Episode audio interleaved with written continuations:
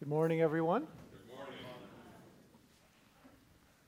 Hybrid uh, cars became popular initially because you do not have to fill them up, uh, up as often as regular cars.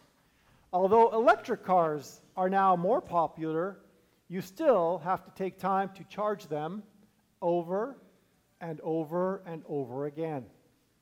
The ultimate tre- dream would be a car we never have to fill up or recharge. The Samaritan woman in today's gospel faces the same problem with water that we face with cars. She regularly had to go and fill up. However, Jesus told her, what, Whoever drinks of the water that I shall give him will never thirst. The water that I shall give him will become in him a spring of water welling up unto eternal life.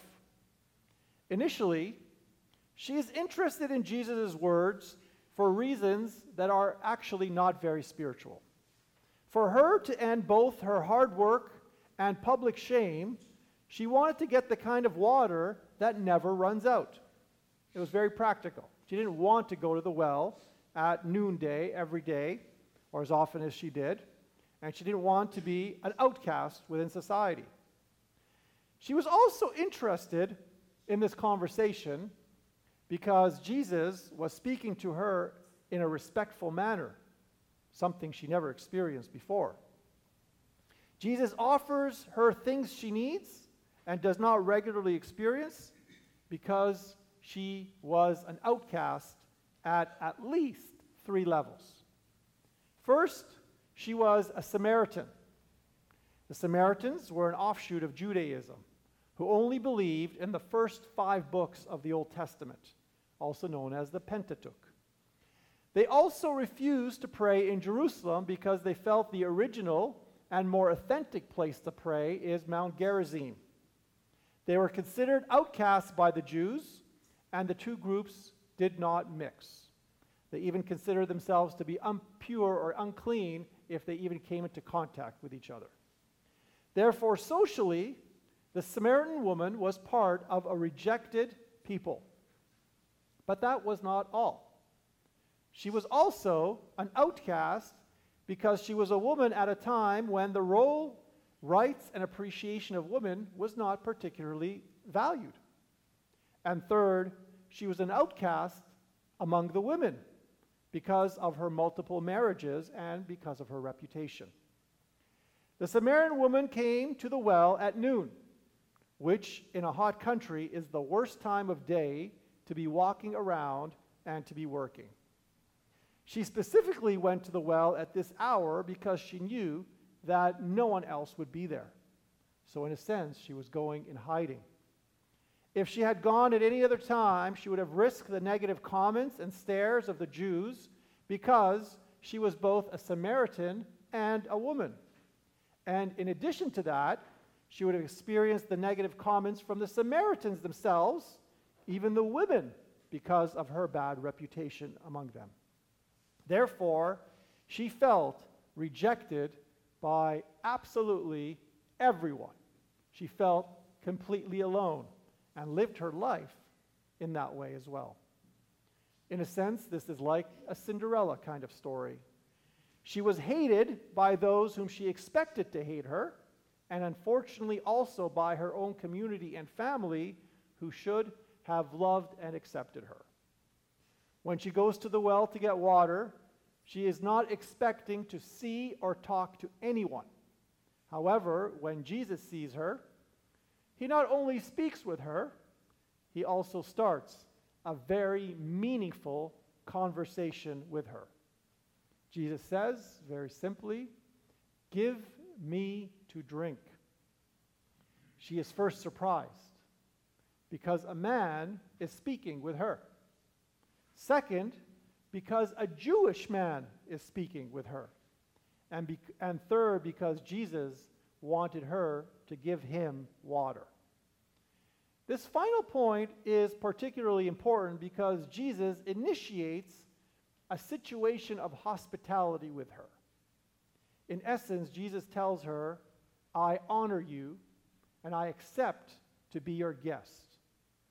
as we know, hospitality in a Middle Eastern culture is a sign of great honor for those who are welcomed, but also for those who serve.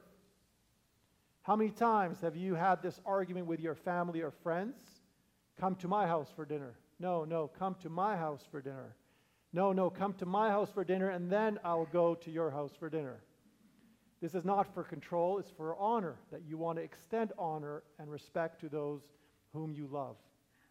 Or perhaps, even worse, how many times have you been in an argument in a restaurant over who will pay? I'll pay, no, I'll pay, no, no, I'll pay, and then you'll pay next time. I've been to restaurants where, after a wonderful meal among many families, a fight starts out. Who, will, who is going to pay? At one restaurant, a waitress looked at us in complete awe and shock and said, I have never seen anything like this my entire life. This still happens today because hospitality, that is serving and being served, is an honor. Because of her situation, the Samaritan woman expects to be treated as an outcast. But because Jesus honors her by speaking with her and then goes on to honor her by asking for a drink from her hands, the situation becomes really shocking to that time and also should be to us today. After it becomes clear to the Samaritan woman that Jesus is honoring her, they begin a more spiritual conversation that leads to a discussion about the Messiah who is to come, who was being expected by both the Jews and the Samaritans. So at least they had that point of contact. Jesus tells her clearly, I who am speaking with you am the Messiah, the Christ, the anointed one. Jesus spoke with her in a dignified manner and in a way that no one else ever did. So his claim or his reminder or his showing her that he is the Messiah had credibility. She then goes to her town and then she tells everyone that she found the Messiah that everyone has been waiting for. And because of her encounter, because Jesus raised her to that level of dignity, because he honored her, because he respected her, she became so convinced and she became so convincing to the other Samaritans for them to come and leave everything they were doing to meet Jesus. They were able to say, For we have heard for ourselves, and we know that this is indeed the Savior of the world. Imagine this very stark contrast that happens within a very few verses. No one even wanted to talk to her. Whereas at the end of the gospel, after Jesus gives her the living water, everybody wants to follow her. A radical contrast that we see in today's gospel. Her encounter with Jesus transforms her personally. She rejoices because she meets the Messiah who gives her living water. Before she meets Jesus, she is shy. She is rejected and lives like an outcast. She also rejoices because after her encounter with Jesus, she boldly proclaims to her whole town of Samaritans the good news that she met the Messiah. When she accepts Christ as her living water, she goes from being rejected to being a self confident and respected leader.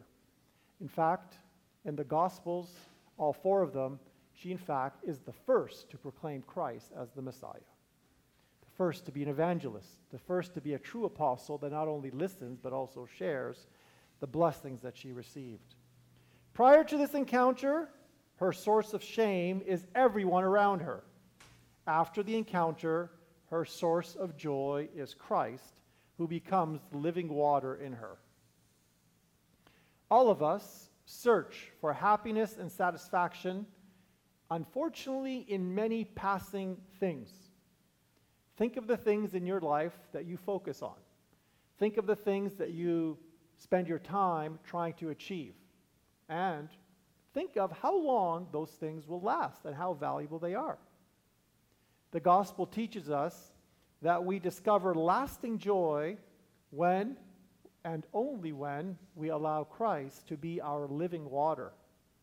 Many people will tell us all that is wrong with us, perhaps And it is so easy for us to walk around in shame because of what others do not like about us. However, we always need to sit, set that aside and focus on our greatest joy, which is Christ who lives in us. And because of our encounter with him, continually gives us living water. If we search for admiration or acceptance from those around us, we will always, without doubt, be, be dissatisfied because no one other than ourselves can fully recognize and appreciate the gifts that God gives us. When we fill up our car, the tank soon gets empty. The same is true if we look for love and acceptance from others. We might feel good for a while, but we will stu- soon get back to that empty spot. Today's gospel reminds us that everyone who drinks of the water of trying to impress others will one day be lonely and sad again. But whoever has the living water of Christ that brings joy, that brings peace, that brings self confidence, and that brings a lasting and endurable faith will never thirst for the temporary things of life. Jesus is the source of our nourishment for all things. In fact, as you know, when you grow deeper in your faith, the things, the other things in life also begin to have more meaning. Your relationships with each other, your work, even the flowers around you, and even your suffering begins to gain a certain kind of godly meanings. We grow in the beauty of our faith when daily we welcome Christ as our living water and we commit ourselves to see Him in those situations. From then, we will live an abundance of joy as we see Christ's streams of living water not only flowing in us, but flowing from us.